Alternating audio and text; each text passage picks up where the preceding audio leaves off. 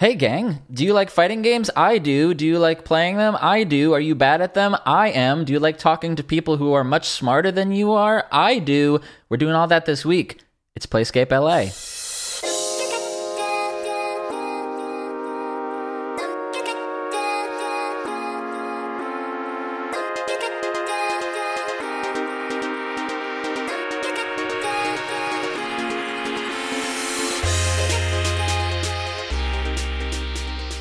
Everybody, how's it going? Um, man, I tr- I try every week to do that little intro bit in a way that doesn't sound extremely fake, and I'm I'm pretty sure it always sounds extremely fake. So thanks for Biden, uh, for biting with me, biting, abiding my amateurishness. Uh, we're gonna get through it, and I swear to God, by the end of this podcast, maybe I'll do one of those that sounds like like a real good, real real excited intro.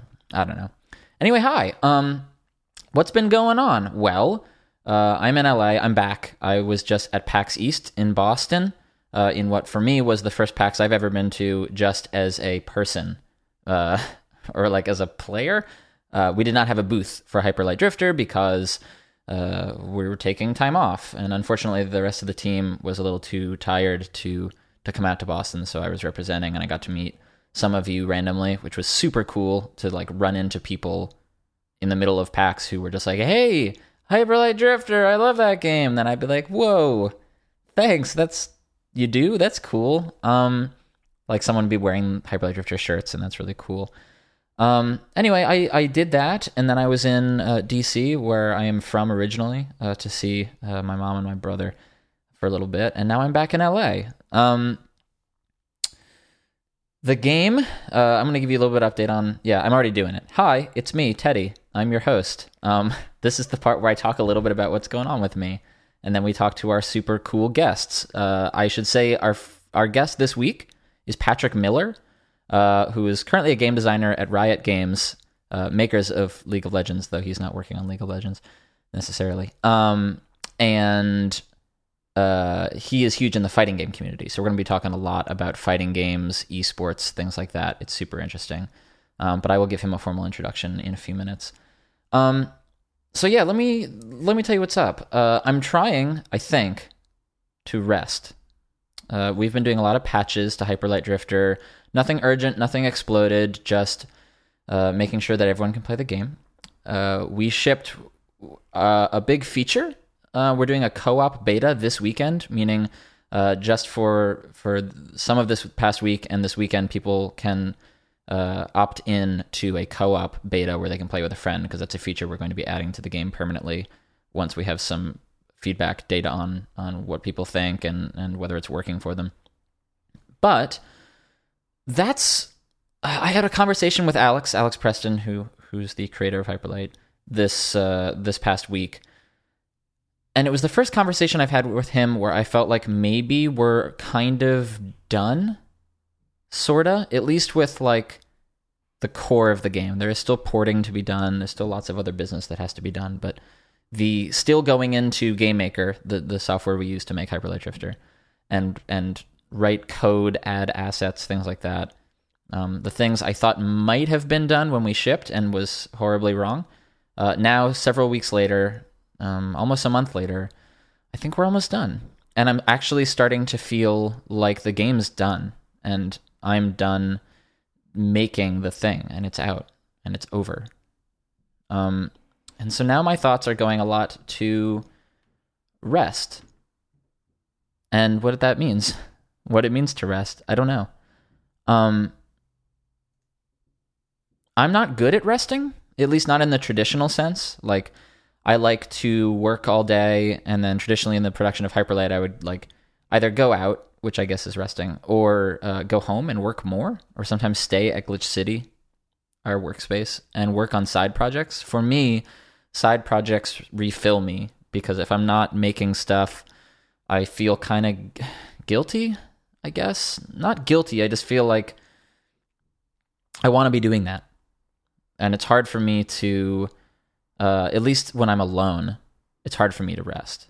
I, I'm very social, so people actually give me an excuse to not be working. You know, if I'm like out with people or I have people over, that is my best way to prevent myself from working. Because if I'm alone at home, 100%, I'm going to be doing something productive, I hope, um, if not like spiraling uh, and feeling lonely for some reason. But I wonder, and I'm thinking about this a lot, like what it means to rest. I've talked about this in some talks I've given, but I think it's okay to work while you're resting. And I mean, like, I am hopefully going to be taking a few weeks of, of working a little bit less intensely or almost almost not at all on Hyperlight. And I'm thinking about what to be doing there. And some of that will be celebrating, but like this stuff I want to make, this stuff I want to do, I'm trying to force myself not to do it right away because I know I know that it's valuable to take time where you're not producing. But to some degree, uh, I want to keep making things. I think this is very hard, uh, and maybe this is, is hard in its own way for everyone. But for me, as someone whose primary skills, I guess you could say like game design is my primary skill. Uh, I also am like deeply trained in music, um, and at this point, I'm a I'm a pretty good programmer, uh, and I do some art. Like I'm all over the board, but the the point is like I'm not good at um, I don't really have any skill that I'm very fluent in that I can sit down and just like whip something up. Like I've never gotten good at doodling. Uh, or, or just drawing at all. Um, the closest thing I have is like playing a little song, recording it, and be, being done with it. Feeling like I've produced something like inside of an hour that I just kind of made and I can let go of. That's hard to find sometimes. And for some people who aren't, I think particularly for non-artists and like especially when my head is in a programming mind, you can't just kind of sit down and sketch something. I guess you can. I guess you can. But for me, it always turns into projects. So I have all these side projects, and this podcast is one of them. You know, this podcast is one of the things I can sit down and do. Uh, you know, the conversations that I do take an hour. Um, these intros take you know 20 minutes, 30 minutes to prepare and record and all that, maybe an hour. Um, and then the editing and actual publishing of the podcast takes like an hour or two. But it's a pretty small amount of time to produce something for you guys. Uh, and for me to produce something for myself to feel like I've done something. Anyway, you can tell by the speed at which I'm talking that I'm very much not relaxed, um, at least in the traditional sense, but I'm trying to rest. Uh, other things I think about are like consuming other media. I'm way behind on video games and I want to play video games, but then I feel like, man, you probably shouldn't work for almost three years on a video game nonstop and then just sit down and play video games. I know that's bad for well, not bad. It's just not inspiring, you know, or it can be, but it's very insular. And uh, there is a, a well known adage, I think, among people who make anything, but at least in the game community that I know of, that you should do things besides play games, right? You should talk about things besides video games. Uh, you should consume art that is not video games. You should do activities that are not video games. Not that video games are bad, but that if that's all you do, that's the only inspiration you get. Uh, certainly, I'm trying to go outside to get away from a desk, get away from a computer. That much I'm good at. But you know, I think for me, it's I'm probably going to keep making things. I'm probably going to be. I know that um, the thing that's coming up next for me as a project, I'll be doing in like in like a month. Um, but I have a few weeks to try and reset, try to force myself not to feel like Monday to Friday, I have to be at a desk. I think that when you're making anything independently, even with Hyperlight, Hyperlight's a little easy because we had a Kickstarter, we had funding, it was technically a full time job for us. So I had a work schedule kind of by, de- by default. I had to be on call Monday to Friday during the workdays because those were our common hours that we agreed on. But it's that's flexible. That's what there was malleability and I, I just use that as all those things i just said as an excuse to have a rigid schedule. But when you're making things independently um you can make your own schedule right? Um and so for me that schedule has always been monday to friday and then some weekend stuff but at least for a couple years on hyperlight it's been monday to friday i've been working a work week so how do i take a vacation how do i relax if i go to somewhere else, which I just did, I just went to Boston, um, just went to DC, do I bring my laptop? For me, the answer is yes. I have to bring my work. I have to be able to do stuff. Um, but I am uh, I'm finding ways to work. I'm finding ways to feel like Hyperlight Drifter is done, um, and that something else is starting. and it's a weird, weird fucking feeling to to be done with a thing and to be like, okay, now what? And I, I this is the last thing I'll say about it. Now that Hyperlight is done, and people ask how it feels, and I wonder how it feels or how it will feel, and whether we've had success. You kind of think like, what am I here to do? What am I here to make?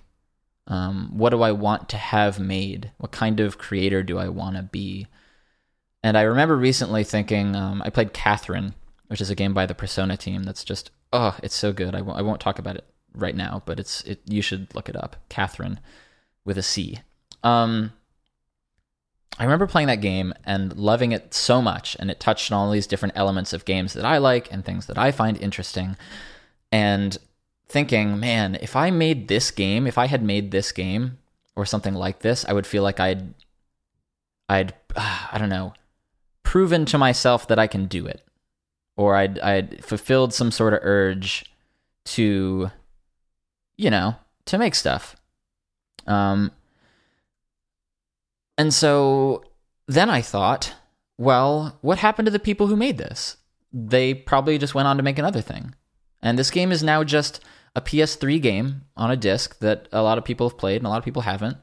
Um, it's not some canonical piece, um, but even if it were, it's over. You know, I, th- I, think about like what happened to the people who made my favorite games. You know, the people who made Earthbound or Final Fantasy VII, Final Fantasy Tactics, Bomberman 64. Like these games that I love. Like what happened to them? They just kept living their lives. And so for me, at a time where I feel so good about Hyperlight, I'm talking so much about Hyperlight. I'm trying to embrace that. I'm also looking to the future for what's next, for what creative projects I want to do, knowing that that's really important to me and I will not stop making things. Simultaneously, I'm starting to become more aware of the fact that, cool, I'll make the things. It'll make me feel good. Um, but there's no.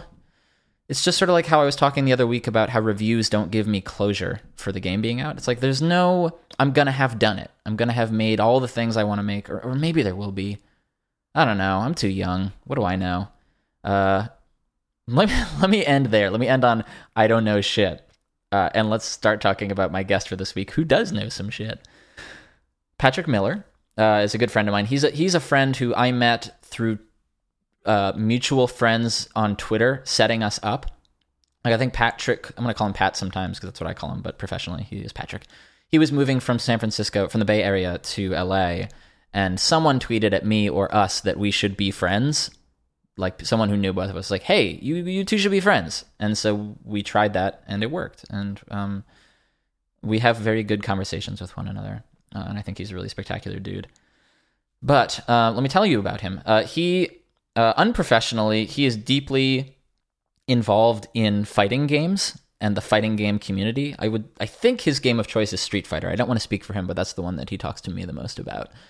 Um and I love this. I love this because I I I find fighting games interesting, but I'm terrible at them. Uh, I'm only good at Smash Brothers, which is not like technically a fighting game, or it's a brawler maybe.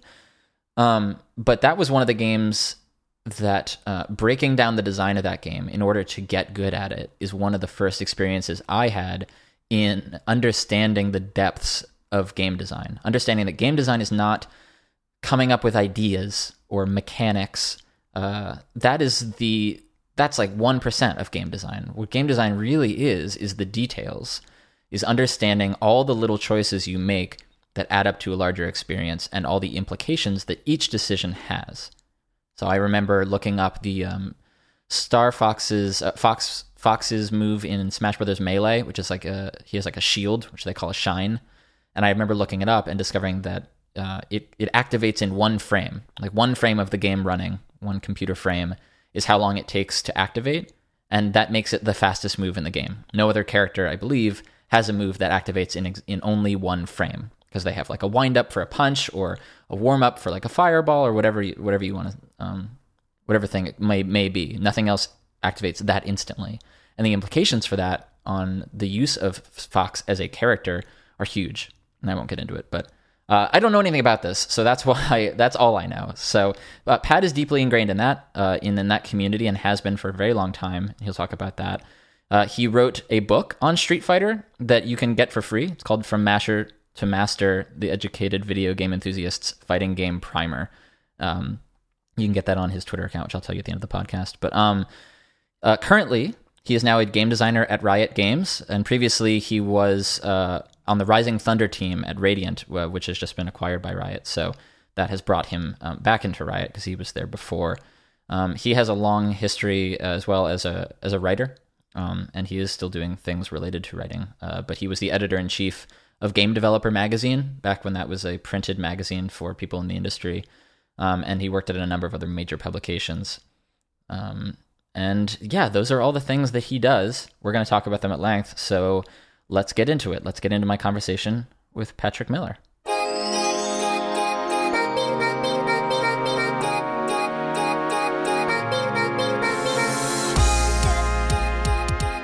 Hi, everybody.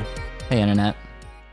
Um, I guess it's the internet. It is the internet. There's no like imaginary world in which this is broadcast on radio waves. Well, I mean, Wi Fi is radio, right? The tech is radio waves, isn't it?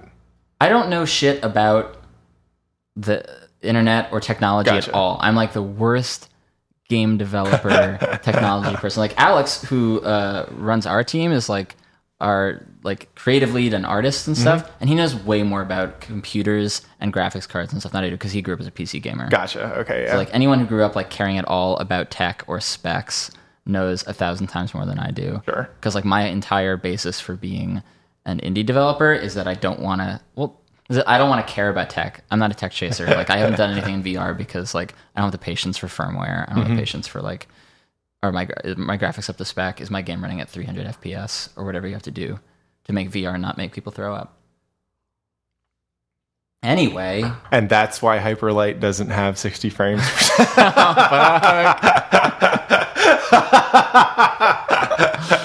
Uh, sorta. No, sorta though, right? Like, Yeah. it's content versus like that that value. Sure. And there was a value for like we can make we can make more content. We can make we can put this energy elsewhere. I think that's the thing that like people don't totally get, or that you have to explain to people about features and stuff. They'd be like, "Well, if you had this much money, why couldn't you make this feature?" right. And it's like, "Well, we could have. We chose to do something else instead." I mean, obviously, I think there is a point in it. Uh, th- There's there's a convergence point between the tech you're using and the experience, right? Like that's something I think Apple understands really well. Mm. Is like their hardware, right? Not just the design, but the actual like parts that they're using is often a like necessary component to their experience, the experience they want to create. Well, they're like the um, the ushers of the hardware on the software, not Yeah. Usher the musician, but like, yeah, they're there to like push. They're doing the good work on hardware and software, so they care about it because that's their craft. Right. Um, but they're making phones and stuff, and so it behooves them to pay attention to that kind of thing. Mm-hmm. Whereas if you're working in Game Maker and you're making something, you know, like an, an indie project, you probably aren't working on something that is as closely mediated through through the devices you're playing on. Not Uh, as that's, much. that's my guess. Yeah. Yeah, I mean, with mobile games, usually yes, because there's a lot Sure, of considerations there. Um, but with anything PC, it's like, or anything that starts PC or has Steam as an element, you're going to go to console, or even if you're on console but not on like a handheld, because handhelds Right. are really hardware specific. But Yeah. anything like PS4, Xbox, uh, Mac, PC, whatever, it's like if any of these platforms explodes, I don't, I don't care. I mean, I care for like the competitive nature of making games, but it doesn't matter to my my work. Sure. Um, so I'm really thanks for doing this. Of course. I'm like so I have so I always have these notes whenever I sit down with someone. I'm like I'm so excited because usually what I do is I like copy verbatim the previous person's bullet points because they they tend to be very very general. Sure. And I like just couldn't do that this time. Which I'm Good. really excited about. Like no spoilers, but like there's like so many different there's so many different elements I want to talk to you about because I feel like you come from spaces and community like multiple spaces and communities that I don't know shit about that um that are just like at least in in in the whatever the circles that I run in like hard to hard to find. And, Of course, yeah. Um, I'm I'm kind of a weirdo when it comes to games or pretty much anything else. Um, and also, uh, I I don't so I don't know everyone that you've been talking to for the this podcast series, but I can guess based off of what I know of your work, kind of your work life, and uh, the I don't know all the all the various ways that you you build your life to kind of revolve around the work you do. That um, I don't know if you feel very LA to me, like kind of. The, a lot of your workflow reminds you of like, oh, if, if if we were 20 years ago and we were making movies instead of making games, your life would probably look pretty similar, Huh. right? Um, and part of I, I always felt like part of my life was like that, part of it wasn't, right? What do you attribute? Like, what are the characteristics of a life that you attribute to being LA? Um, well, for starters, uh, you like your brunches. Um, Uh-huh. You also, I don't know, like this city is full of writers, right? And writers often don't work in the same place at the same time, or they may not work in an office. They may not, you know. Um, LA certainly, I, I don't know, like I've never seen a city more literate in uh, freelancer and tax filing. Yeah, Right? Like that, that shit is just something everyone here knows how to do because everyone's on contract and blah, blah, blah, blah, blah. or should know how to. yeah, do. hopefully. yeah. Um so yeah, like, Hmm. well, let's jump in. Yeah, so let's start with FGC, Okay. um, fighting game community Mm-hmm. for people who are unfamiliar, which I definitely was for like. There was probably a number of conversations I had with you where I was just like trying to figure out what company you were talking about until I realized what it was. Um, yeah, man. So like, fuck. I wrote this for later, but this is like the first thing on the top of my mind. Sure. And here's what's interesting to me is that like you've so you've worked in the games industry in a number of capacities. Like I know, and I'm most familiar with your work as editor in chief of Game Dev Mag. Mm-hmm. Yeah. And then um, and also like your work at Riot, and now your work with um, well the Rising Thunder team, and now what you're doing next. Yes. Um, so like game development and and journalism. Uh, and one of the things I usually ask people, just in life, but also sometimes on the podcast, is like, I'm curious about how working in games affects people's relationship with playing games. Mm-hmm. And what's super interesting about, to me, your involvement in the fighting games community is that like playing games, like you're involved in the industry and community of playing games firsthand. Right. Whereas like so many like myself, I mean I play games, whatever, but like I'm not involved in a game playing community. Yeah. Like you are. Yeah, it is. It, it is an interesting distinction, right? And traditionally, you saw more of this distinction between journalists and devs because, with a lot of devs, especially if you look at like again, you know, this is more for like boxed product or like one-time release, you know, pay up front games and not services. But um, like a dev's relationship to a game can often end after it's shipped, right? Like, especially in a traditional dev cycle, right? They may remember it fondly, maybe they come back to a sequel, but the moment it hits the market, it becomes like the, pretty much kind of the property of the players, right? Yeah, and then yeah. they kind of apply their own meaning to to it, right? Um, in uh, like often, especially in, in kind of games that form around multiplayer experiences, I've noticed uh, you see like the the player community takes whatever was in the game and just amplifies it and turns it up to 11 right? They find personality in the characters that you might not have written right?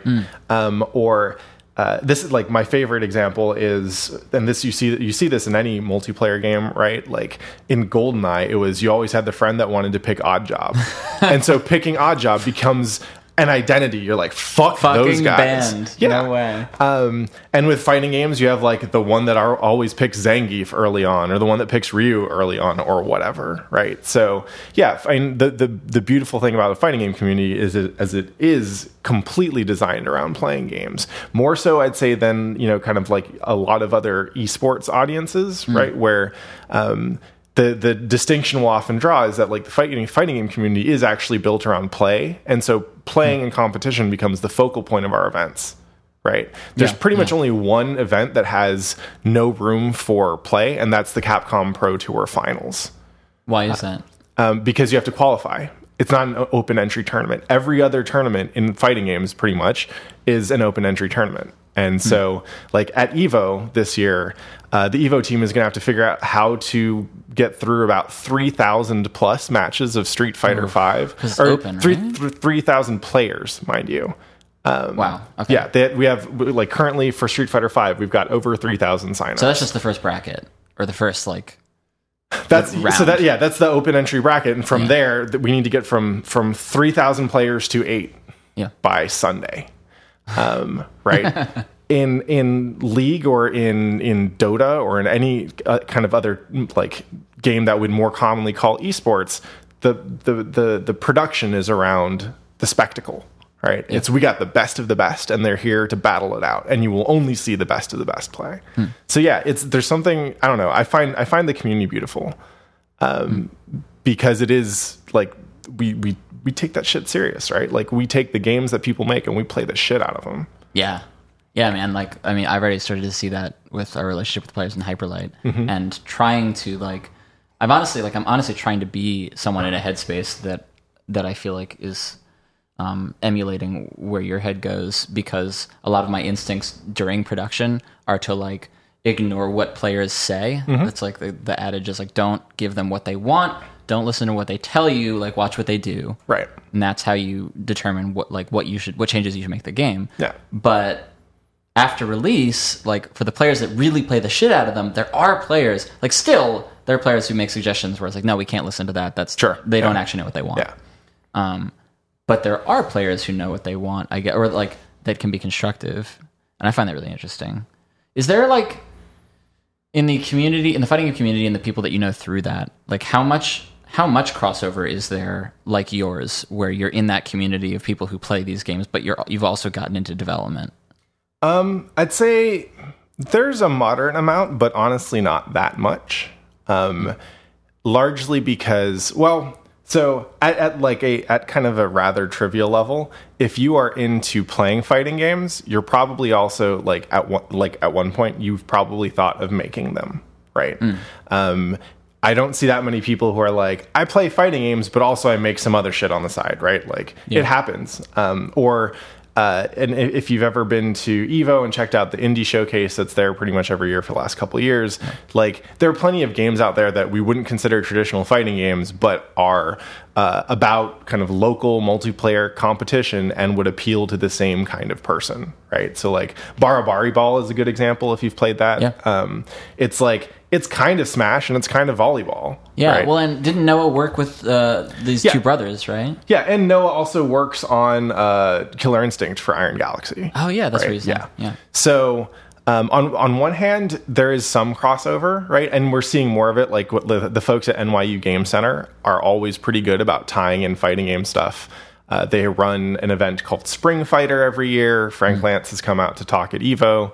Um, so there are connections here and there, but it's not that widespread. they, they, they did they or do they have a scholarship too Yeah. So the the Evo scholarship is I forget exactly where the funding comes from, um, but basically there is a, a collaboration between Evo and NYU that funds um, someone's studies, basically, which is really cool. right, yeah. Um, most recently, actually, uh, Daigo Umehara, aka the Beast, Uh-huh. um, he's a fighting game legend, especially in Street Fighter. But he donated his winnings from Capcom Cup last year to the Evo scholarship, which is really cool. Yeah. that is super cool Um, so yeah, there's some overlap. Like you see some people who are interested in dev, but um, I would say like you know in in League, for example, or in in kind of other games like Dota, uh, everyone's got a champion idea at one point, right? Like, and it's and it's m- comparatively easy, I think, to sit down and think. Oh, this is at least the framework for building a character, and this is what I would want his moves to look like, and this is how the, the values scale over, you know, you know, when you buy certain items or whatever, right? Yeah. Um, I think I think designers love MOBAs in part because uh, when I look at the skills required to design for MOBA, it seems like it's a logical extension of oh, I built card games or I did, ran D and D campaigns or you know did my own tabletop stuff. Like it feels like it comes from that school. Um, and when I look at the the design work in fighting games, it's it, there's something kind of very analog about it. There's something that is, uh, and I've talked with like Seth Killian and some of the other folks on my team before about this. Like the beauty of of a fighting game character design is often not in the big picture, but in like, oh, just look at the, how the frame, like the the hitboxes on this frame move over here for just one, you know, Yeah. one sixtieth of a second or whatever. Like, there's a lot of stuff in there that um, if you didn't kind of immerse yourself in the medium or in in the genre, it won't make sense to you. Is that to say there's also it's it's like is that to say that um players of MOBAs would like can get a little closer to understanding the design process than players of fighting games? Is that kind of the comparison you're making? Um, I suspect that's the case. To be honest, my own my own MOBA literacy is like not so high that I'd feel super confident in saying yes, absolutely. Okay. But I think that MOBAs tend to have more when, tend to wear more of their design on their sleeve, right? And part of that is like it's it's just it's easier to look at the values at play, right? Like you see, yeah. oh, this I buy this thing and makes my damage on this thing go up, and it lays those statistics out for you, right? You mouse over and you see a tooltip, right, and and it tells you, hey, this is what this thing does. Yeah. Um, whereas with fighting games, like a lot of times, we, I mean. It's, it's actually really funny if you go back to kind of the first documented instance of fighting game community online. It was the it was the some of the old Usenet groups. Um, Oh, I started paying attention to it a little bit when they moved out to alt.games.sf2. And you Hmm. can find like uh, just OGs of the scene. You can find Seth, you can find James Chen, you can find the Cannon brothers, you can find all these people arguing back in like the early and mid 90s. Um, but we and they you can see the the posts where they invented terms to talk about the games because Mm-hmm. we didn't we, we didn't have access to a training mode. We didn't have access to hitboxes. Even the idea of hitboxes was something we kind of had to come up with. Um, like Intuit. Yeah. Yeah. Yeah. Um, or like the like the an understanding of how in, like, invincible frames work and that kind of thing. Like we kind of had to reverse engineer a lot of this stuff. Um, and so yeah, there's I think there's a certain amount of understanding fighting games that you can't get without playing an absolute shit ton of them. And even now, like when you look at the teams that are making fighting games, it's like there's a few in the US, right? Like Double Helix started on Killer Instinct through season one. Um, and uh, Iron Galaxy has done season two and season 3 There's NetherRealm, and they've continued to do like the Mortal Kombat series and occasionally DC licensed games like Injustice. Um, and then you've, you've you've got like us, I guess, the Rising Thunder team, Yeah. right? With with as far as we got with there, and then almost everyone else is in Japan, and it's like. Like the the battle director on Street Fighter Five is like a, he was a, he's a really well known Guilty Gear player, right? And a lot of a lot of the guys at Arc System Works are and and Dimps and Eighting like those are the teams that do fighting games. So there aren't that many of us. I love, I, man, I fucking love communities where, um, I mean, maybe this is always true, but it's not always highlighted. There are like regional uh, trends and groups, and like they, you know, like especially in this day and age, like when there are regional city or like a west coast of the U.S., east coast of the U.S. groups that have their own uh, beliefs or styles, whether that be in like game making community or playing community, that's super interesting to me. Yeah. Um, I look forward to seeing more kind of regional documentation projects like like Playscape, um, because uh, it's something that like it, it floats around in my head a little bit. Um, but it's mo- and from my head, it's mostly like paying attention on Twitter and seeing like, oh, this person knows these people, and New York people seem to kind of talk like this, and West Coast people seem to tend kind of tend to talk like this. Um, certainly in fighting games, that kind of regional variation is all over the place Yeah. Both both in the players and I guess in in the devs too. Though I watched some, and I'm gonna I'm gonna immediately forget the name, but there was like a Smash documentary on YouTube, it's probably called the Smash Brothers. That's the Yeah, one yeah, everyone yeah, knows of. Yeah, and then like that was what introduced me to like there was a sort of basically just East Coast and West Coast contingents that grew up with their own heroes. the the funny thing is that like the the the kind of the the tensions and personalities that they ascribe to each of the regions in the Smash Brothers um, mirrors exactly. Pretty much the fighting game community, like the the broader Street Fighter based, or, or like the kind Oh, of yeah. more traditional fighting game communities. Like, um, when you when you look at like the NorCal and SoCal players, Mm-hmm. and then you look at the New York players, like very very similar in terms of um, just kind of the attitude and the vibe and so on and so forth. What are like what are like the layman's terms you can use for non-fighting game players to understand like that characterize those two groups? Sure. So, well, so regional rivalries are always an interesting thing because uh, they're entirely relative, right? So when you have uh, East Coast on one side of the bracket, right? Like let's say I mean, Justin Wong, for example, like he he's a East Coast like born and bred player, didn't come out to the California until much or until I mean now it's been a while, but uh, he was like he was known as East Coast. Like I remember, you know, growing up in the fighting game community, and being like, ah, Justin Wong, he's the one who's stopping uh, the West Coast from achieving domination in in Marvel, right? Um, It was like the A Rod or something. yeah, okay. but but then as soon as you put him, uh, as soon as you put Justin against a Japanese player, then you're rooting for Justin because he's the American, hmm. Right? So, and likewise with California, like NorCal and SoCal always have rivalries, right? Like we Yeah. always want to beat each other up. But the moment you see California versus West Coast or versus East Coast, you're like, nah, fuck that Justin guy. I'll root for the LA guy who I just I just bet against That's like fucking 20 great. minutes ago. It's the Independence Day principle. Yeah. it's like if aliens come in, we all bond together, or the or the Watchmen plot. Yeah. if you're gonna So in spoilers. in kind of the the typical fighting game space, uh, Northern California players tended to be pretty well known for their um, their their superior footsies, is what we call it, and that's basically. Uh, it's like kind of trading trading blows and looking for opportunities at kind of like the mid range, right? So if you think about like in a, in a boxing match, for example, when you see the range at which people are trading like jabs and, and straights, but not like full combinations, um, that they're kind of feeling each other out, right? Okay. Um, like NorCal players tended were were known for a long time for being very very good at footsies, and even now, like I can go ahead and play someone in Capcom versus SNK two, and I will probably if they weren't from NorCal, I'll, they'll probably be like kind of taken off guard by. Um, my footsies game just because that that's a hallmark of my region so all like i remember coming up uh, playing that game and just and just realizing that the way to get good here was to do that and it, and it and it took me a long time to realize that that wasn't how everyone came up in this game Yeah, so I yeah. so when I first played against Southern California players in CVS2 uh, they were known for their relentless aggression. They played kind of unorthodox teams, much less concerned about do my does my character have like good moves for controlling space um, at like at a range or at mid range or whatever, right? Um, but they tended to be uh, typ- typically much more unpredictable, right? And that was kind of that's personified in Southern California's like oldest and most. Uh, I'd say he's like the he's he's kind of like the SoCal general, and now he mostly just organizes tournaments, but he still plays. But Alex Valle, like his to- his catchphrase is "rush that shit down," right? and that is kind of that's the ethos that Southern California has has um has has uh, kind of taken shape around. And I remember like in in the the Marvel vs. Capcom two days, like NorCal's flagship player was a guy named uh, uh, Randy Liu. Okay. And he was known for being the most boring player in the world. Like turtle like a motherfucker, like just zoned it, like his he he just keep you uh like kind of locked down with cable and there wasn't a whole bunch you could do.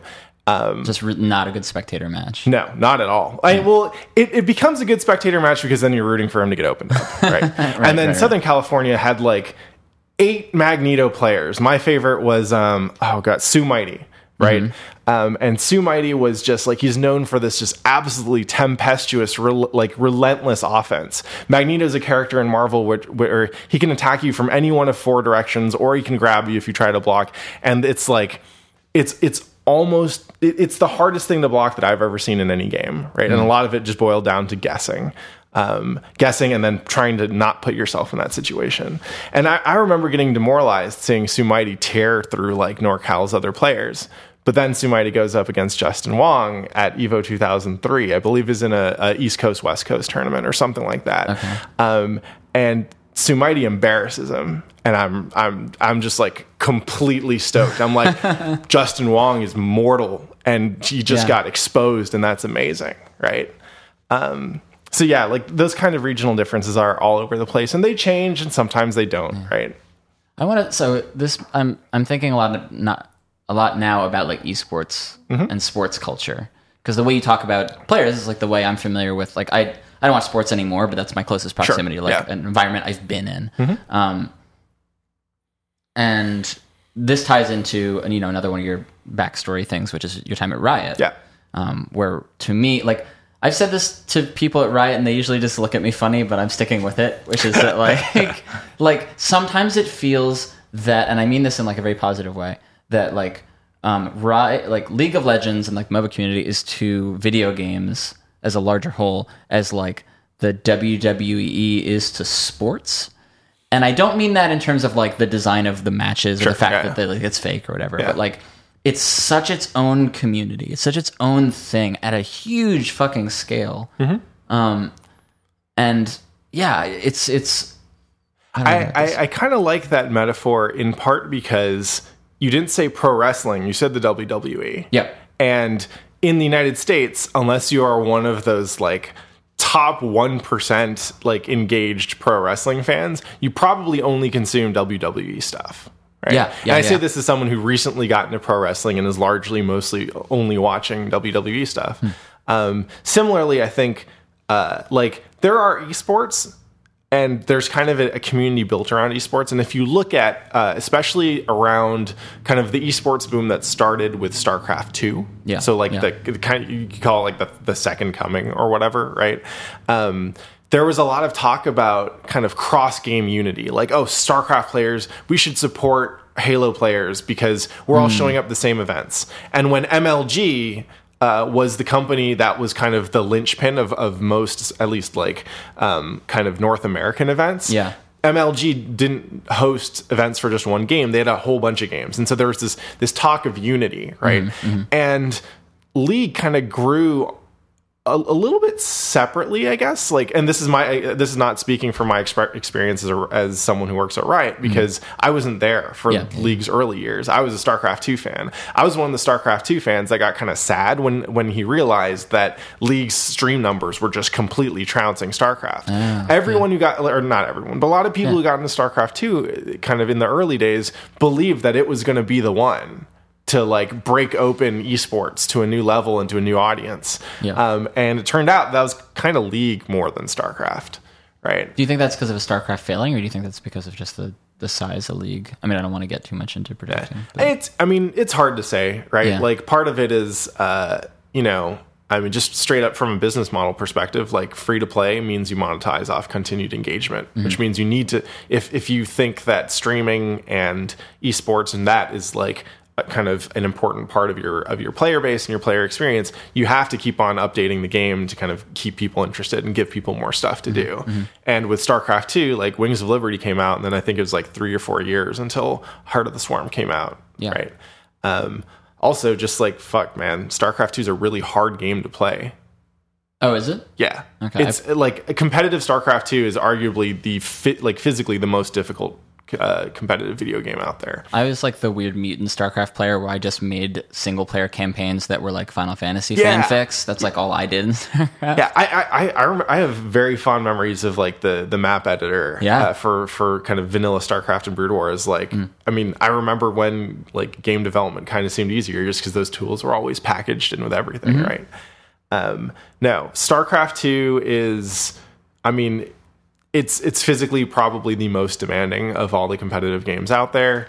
Um, it's very hard to get into, and it's a beautiful game, but it's a beautiful game once like once you've gotten through all that. And and as a fighting game player, I relate. Like um, I looked at the kind of the entry cost of StarCraft two, and I was like, wow, this is hard, but you know, it's not more than more work than I put into um, to get competent at any other like that curve. Yeah, exactly. Right. Like I'm used to that kind of stuff. Um, and that makes it a little bit more palatable. Okay.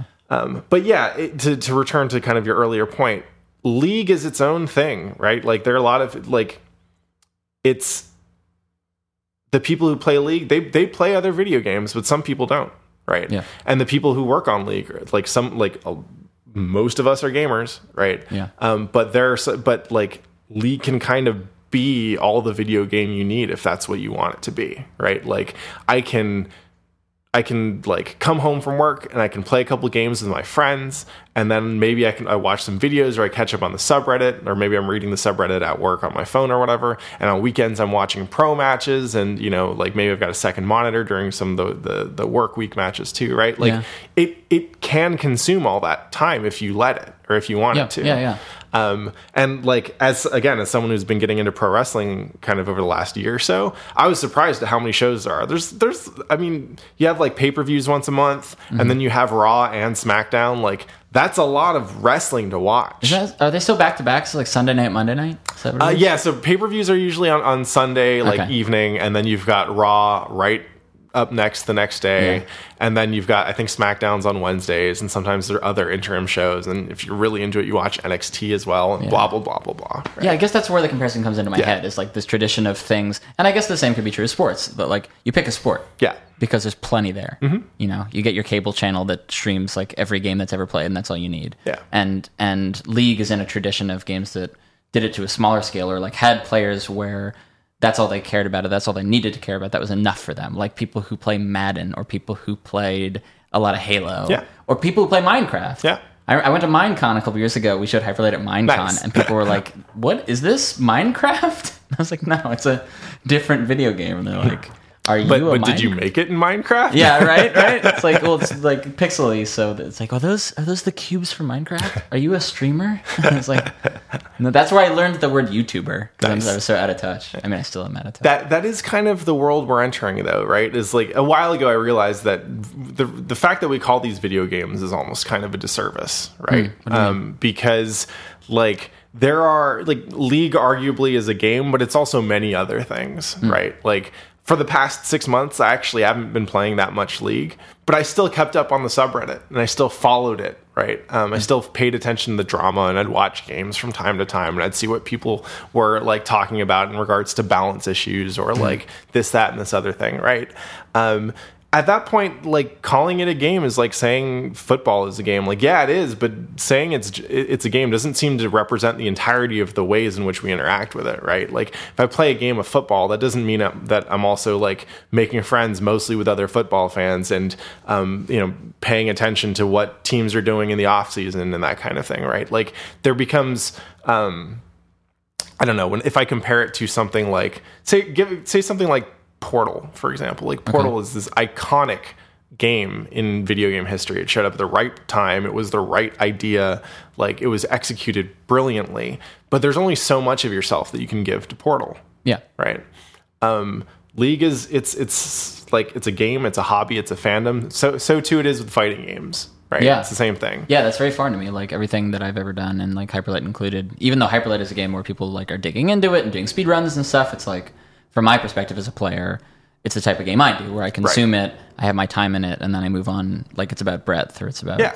Like recently, I've been getting back in the habit of watching movies, which is actually not something I do on a regular basis. Okay. And it's been really nice to have an experience that like starts and stops over, over the course of one night. Yeah. Right. Yeah. I can have an opinion about something because I've seen it end to end. Um, like I can process it over that night, Mm-hmm. and it's great. And I, I and it wasn't until uh, I it's uh, like I got a cold recently and says like you know what I'm going to take a break from playing competitive games for a little bit. I'm just going to kind of have some downtime on the couch. Mm-hmm. I'll watch a movie. Like I've had Netflix. I've had a Netflix account for a long time and I barely use it. Yeah. Um, and I realized is like it was doing something nice for my brain to have that kind of like that discrete experience where I can just There's almost like a disappointment when I'll see a movie and then I'll talk to people about it and they'll say something and then I'll realize they're referencing the books. And I'm like, fuck, you just broke open my beautiful little box. Like there's some piece of lore or something that I didn't get. right. Yeah, but I, because I see exactly what you mean. That it's so nice to have something that's that closed.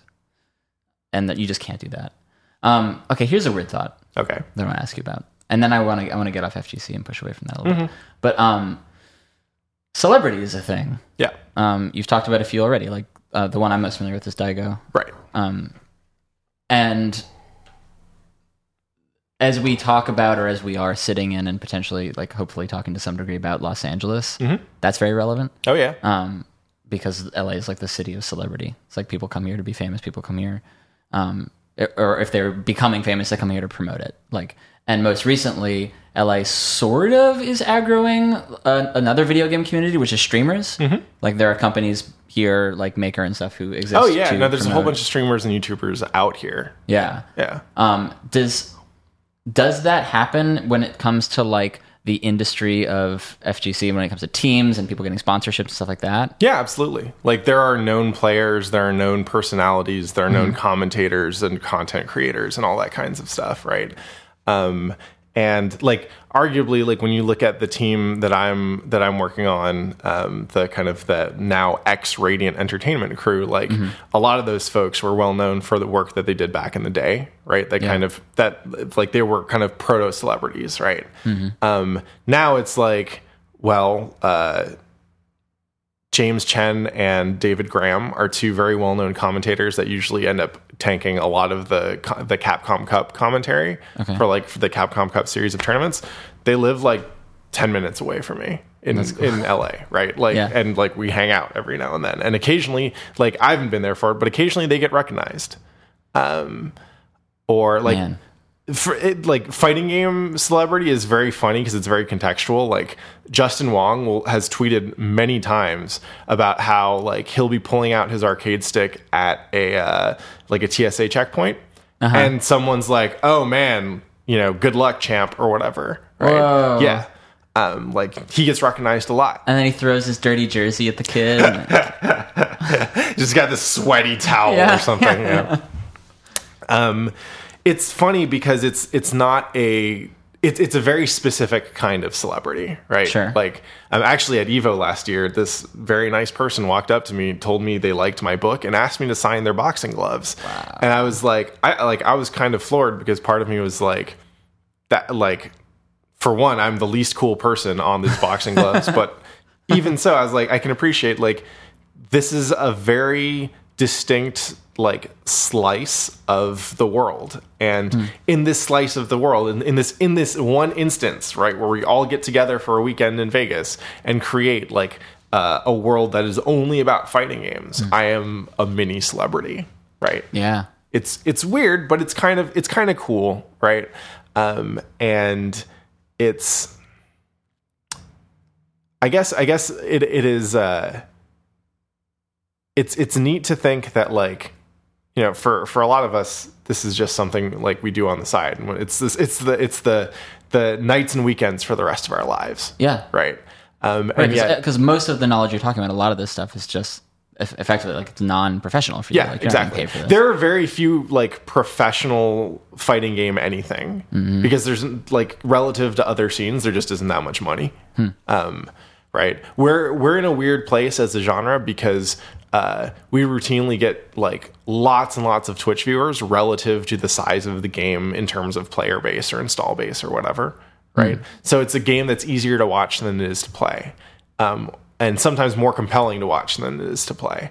Um, and that isn't the case with a lot of games, right? Like, yeah, yeah. Like if you play League, you're probably like watching League in between games, or because you can't be playing right now, or because there's a really neat match that makes it temporarily more compelling, right? But there seem to be a lot of people who watch fighting games and they just rarely feel motivated to pick them up. It's just like more athleticism or some mental athleticism or something like.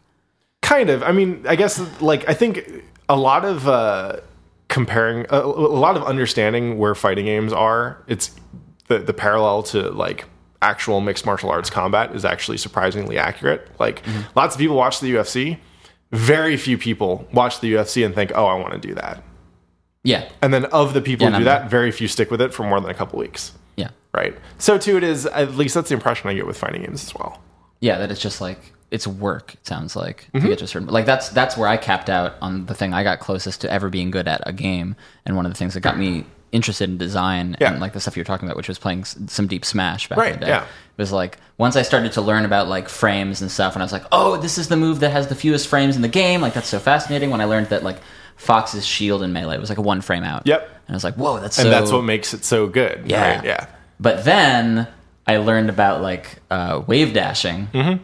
and I was like, I don't want to do this because it's hard. Yeah. like it's unpleasant for me to practice this, and that's where I topped out. It's like I'm gonna play the way I play, which is like messy and weird and Yeah. Wave dashing is actually pretty much where I stopped with Smash too. Oh, really? Yeah. I was I looked at that and I was like, the amount of work necessary to get good at this would be better applied to a fighting game that I care more about. yeah. Right. Well, in that game particularly, there was something about um, the way to play to be competitive was like there's a, a point where you break out of how the game was kind of designed to be played. Mm-hmm. Like, because I used to play like Fox, and I was just always up in the air, just Yeah. trying to kind of like what you're saying about LA players, like just trying to be unpredictable and trying to Right. be all over the place. And then I watch like real matches, and like you're, everybody's on the ground, all Yeah. this short hopping, all this work hops, to yeah. stay down. Yeah. and that's what I liked most about Smash was being up. So I was like, I can't do the work. I Yeah. want to do it. Um, you mentioned your book. I want to take that as like a transition point Sure. to talk about you as a writer, Okay. Um, because that's like, man, something that like I deeply respect about you and Thank you. want to.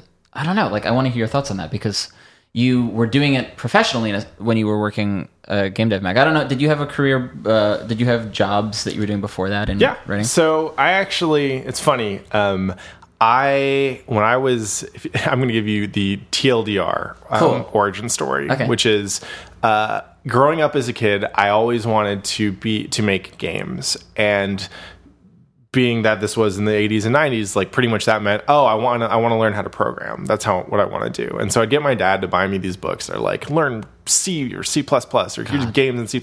And I I would like read them for I, I would make like a good faith effort for like a week and then be like this is too hard. I don't get it. I don't really know how to set up this stuff and no one or no one is really around to help me.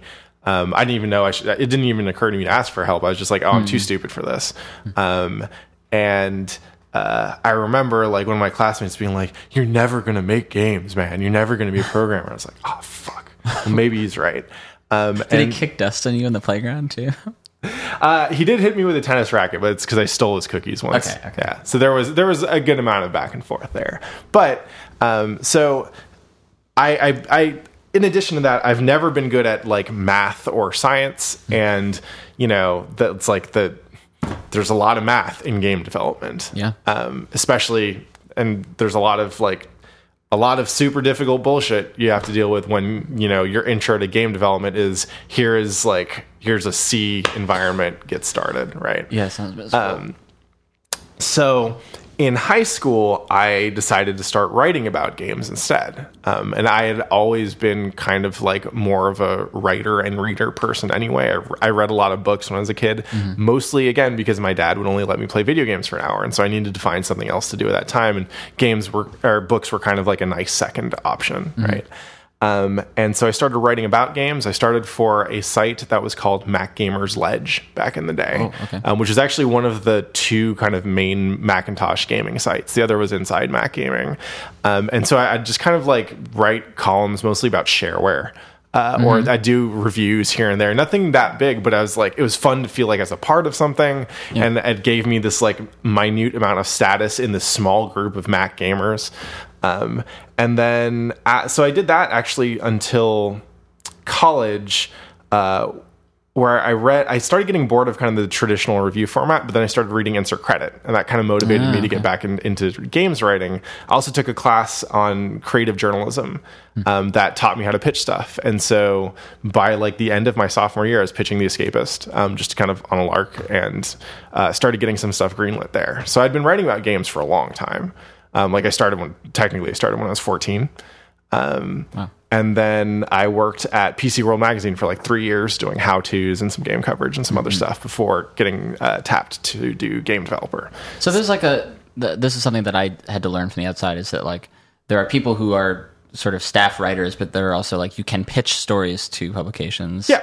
It's, I mean, so typically the way it works is if you are on staff, you're probably an editor.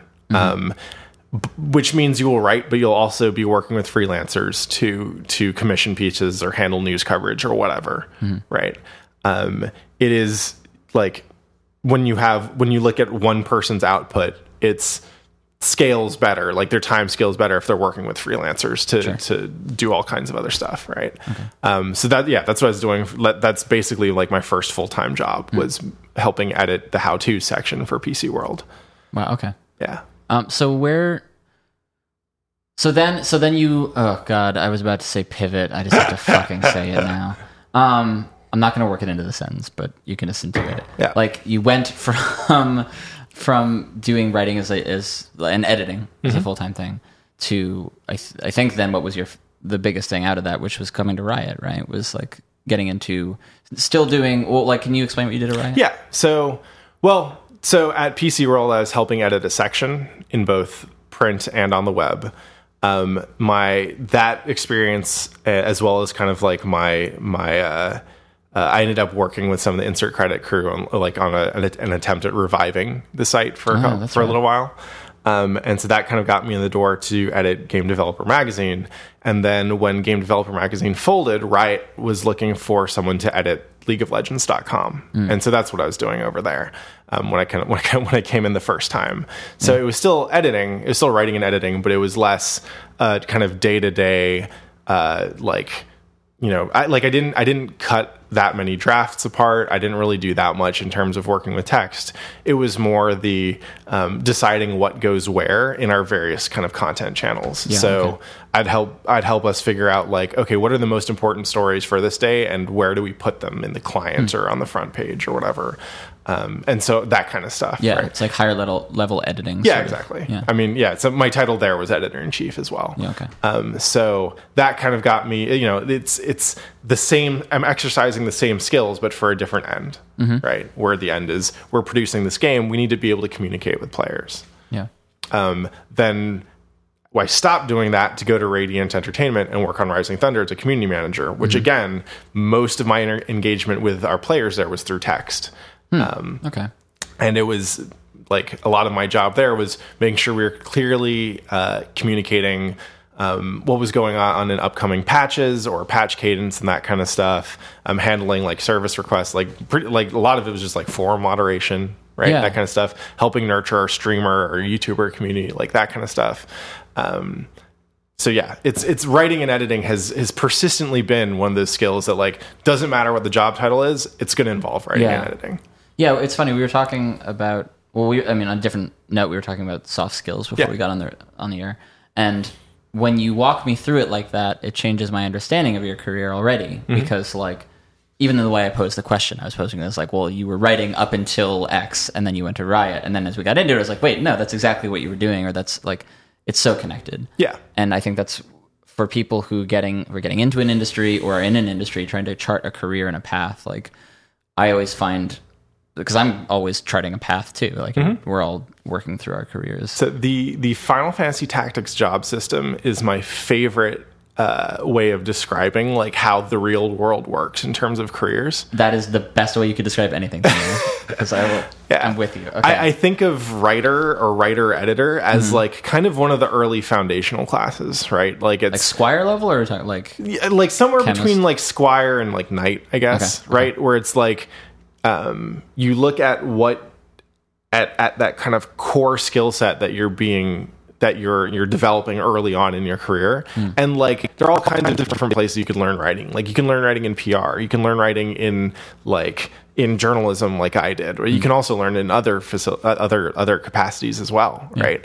Um, and then that becomes like that core skill set that then is expanded by oh now i have experience working in an organization that thinks about this that or this other thing. Well most of what i do in my day-to-day job will still be writing and editing or talking to people. Actually a lot of it is um, one of my one of my strengths as a writer is i'm very conversational and people often tell me that the way i write feels like the way that i talk to people. Which is great. i mean i like it. I think it, it Yeah, works that's, I mean, that's me. the writing I enjoy Yeah. reading. So. Um, so yeah that's kind of the core skill and then everything else kind of revolves around that do you feel like all right? I'm gonna I'm gonna get really big now. okay Um, do you look ahead at like a path you feel like you're carving out? Do you have any direct idea of like where you feel like you want to be going near future or like how you view your career path then? Um, I mean, it's funny because I basically am doing the thing that was always like long off in the distance, right? I Yeah. get like I get a chance to work with a team that I've looked up to for the longest time.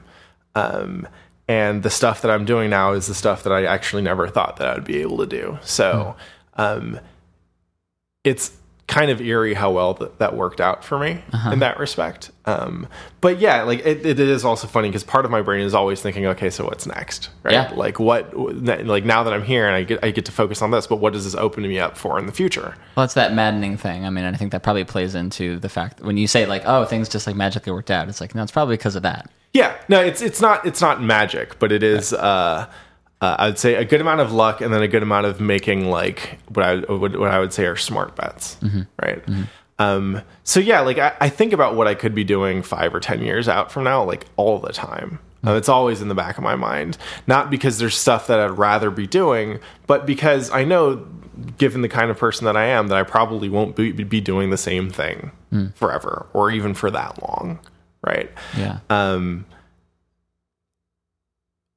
what that is is nebulous and changes right like and and the picture i think tends to get a little bit clearer um, as you know like i'm 30 right now and i think oh what will i what will i be doing at 35 well right now i probably have some idea um, but at 33 i'll have a better idea right? Sure. just because it will, the, the the picture will be more in focus um, i gave i gave a talk at gdc this year called uh, "Weird Game Dev Jobs and How to Get Them." Cool. And- oh yeah, I heard about that. I really want to see it. Is it on the vault yet? Uh, yeah, it is, and I think it's actually free, so Cool, you can check okay. it out. Um, but the the this the it is a little bit clickbaity, right? Like the the, the point of the talk, the the meat of the talk is actually uh, spoilers.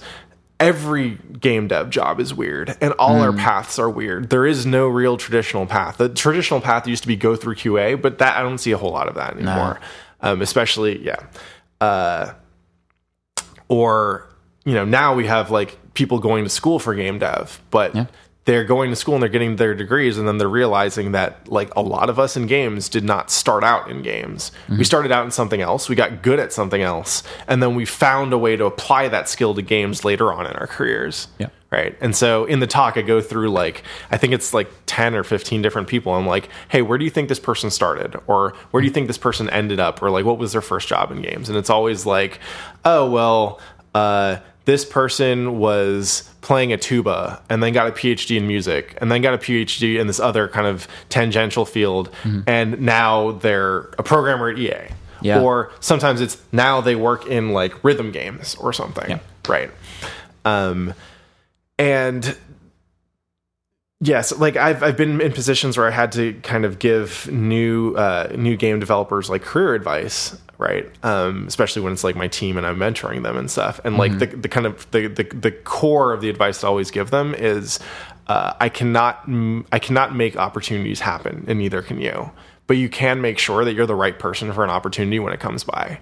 And that that tends to be how i think about it right? Like i can't make something happen in the future but i can like wake up every morning and think, well, uh, this is actually kind of how I got into working in um, esports and fighting games in a professional capacity. Was I paid attention to the esports stuff and video streaming stuff on Twitch like pretty early on. Like Yeah. I was, I was since I was into StarCraft two, and that was kind of what, made StarCraft two blow up. And a lot of people didn't get into it until much later, and by then I already had like a moderate amount of experience and understanding of who the players were in the field and stuff like that. Like that became an, this kind of crazy investment in my career. And I'm always paying it. Like this pro wrestling stuff that I'm getting into, it's entertaining, but it's also something which I think, oh, in like three or five years, this will pro- like this experience will probably be useful in something that I'm working on. Yes. Patrick Miller, virtual reality wrestling MOBA commentator and, and analyst 2023. I yeah, I think you just actually predicted the future, Teddy. That's the second time I've ever done that.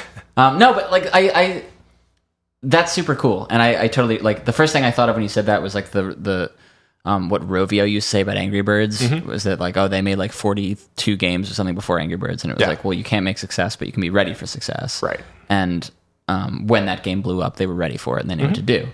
And, and similarly, like our experience with with Hyperlight, like I I developed a bunch of skills when it came to like uh, development, but also like PR and stuff that that I was working on in when I was indie before Alex invited me to be on Hyperlight, Mm-hmm. and then him inviting me onto Hyperlight was like him like loading ammo into the gun, Right. Where I was like, cool, I know how to do this shit, and now I can actually like en- I'm enabled and empowered to do some of this stuff. Mm-hmm. Um, same the same sort of thing. It's like you just don't know when it's coming. Yeah. So I can't get you to predict your own future. what about like so yeah, I mean the other cool thing about what you're doing with with the former Rising Thunder team is folding back in what we talked about for a long time, which is the fighting game community stuff. Um what's like what's like kid Pat's tr- like if you if you were do, or like is there a thing you've already done or that you could see yourself doing that would be like kid Pat's dream thing where he'd like hi- fucking high five you like Um, I think, uh, like, I actually do think time. about this on occasion, and I think, like, if I were to meet up with probably like teenage era Pat, he'd look at me and be like, "Man, your life is so cool." um, and I try and remember that sometimes because, like, man, I'll have days where I drive to the office and I'm just like, uh, I don't want to go to work. I want to sleep in, and then I want to like, I don't know, make some toast and jerk off or something, right? Like, and then and then I, I and I'm sitting in the parking lot. I'm about to go into the office, and I think, like 14 year old me would slap the shit out of me not right now not for where he ended up but for how he's thinking about it you know Um, and I take a little bit of comfort in that, right? Like I, I take a little comfort in thinking, oh, like it. I'm I'm not the kind of person who is, I guess, dazzled or starstruck by his opportunities, right? Like I let myself celebrate when I get them, and then the moment work starts, it's time to start work, and it means I'm gonna like I'm gonna bust my ass, but it also means that like it is work, right? Um, I find like a similar uh, onus to have to kind of like step into step out of myself and like maybe stepping into kid yourself is the same thing. yeah, It's like that's a different person basically. So stepping out just to be like I'm not conditioned to stop and smell the roses or like to be like I did it. I'm on top of the hill. Yeah.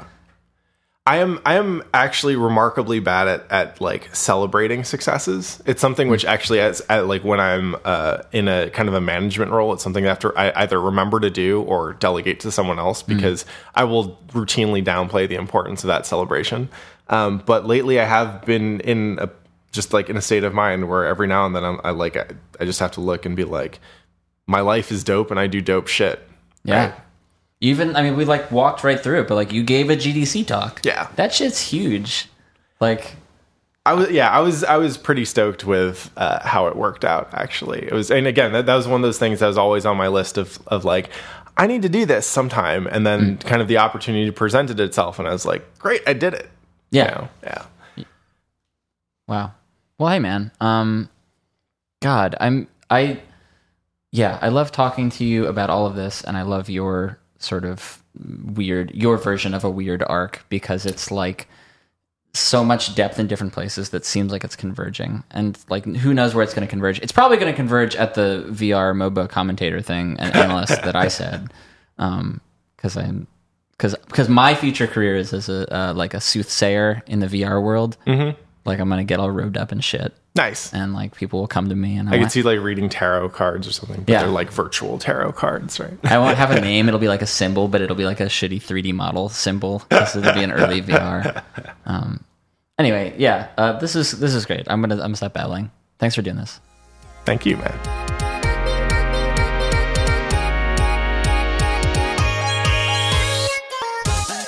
Whew, that is Patrick.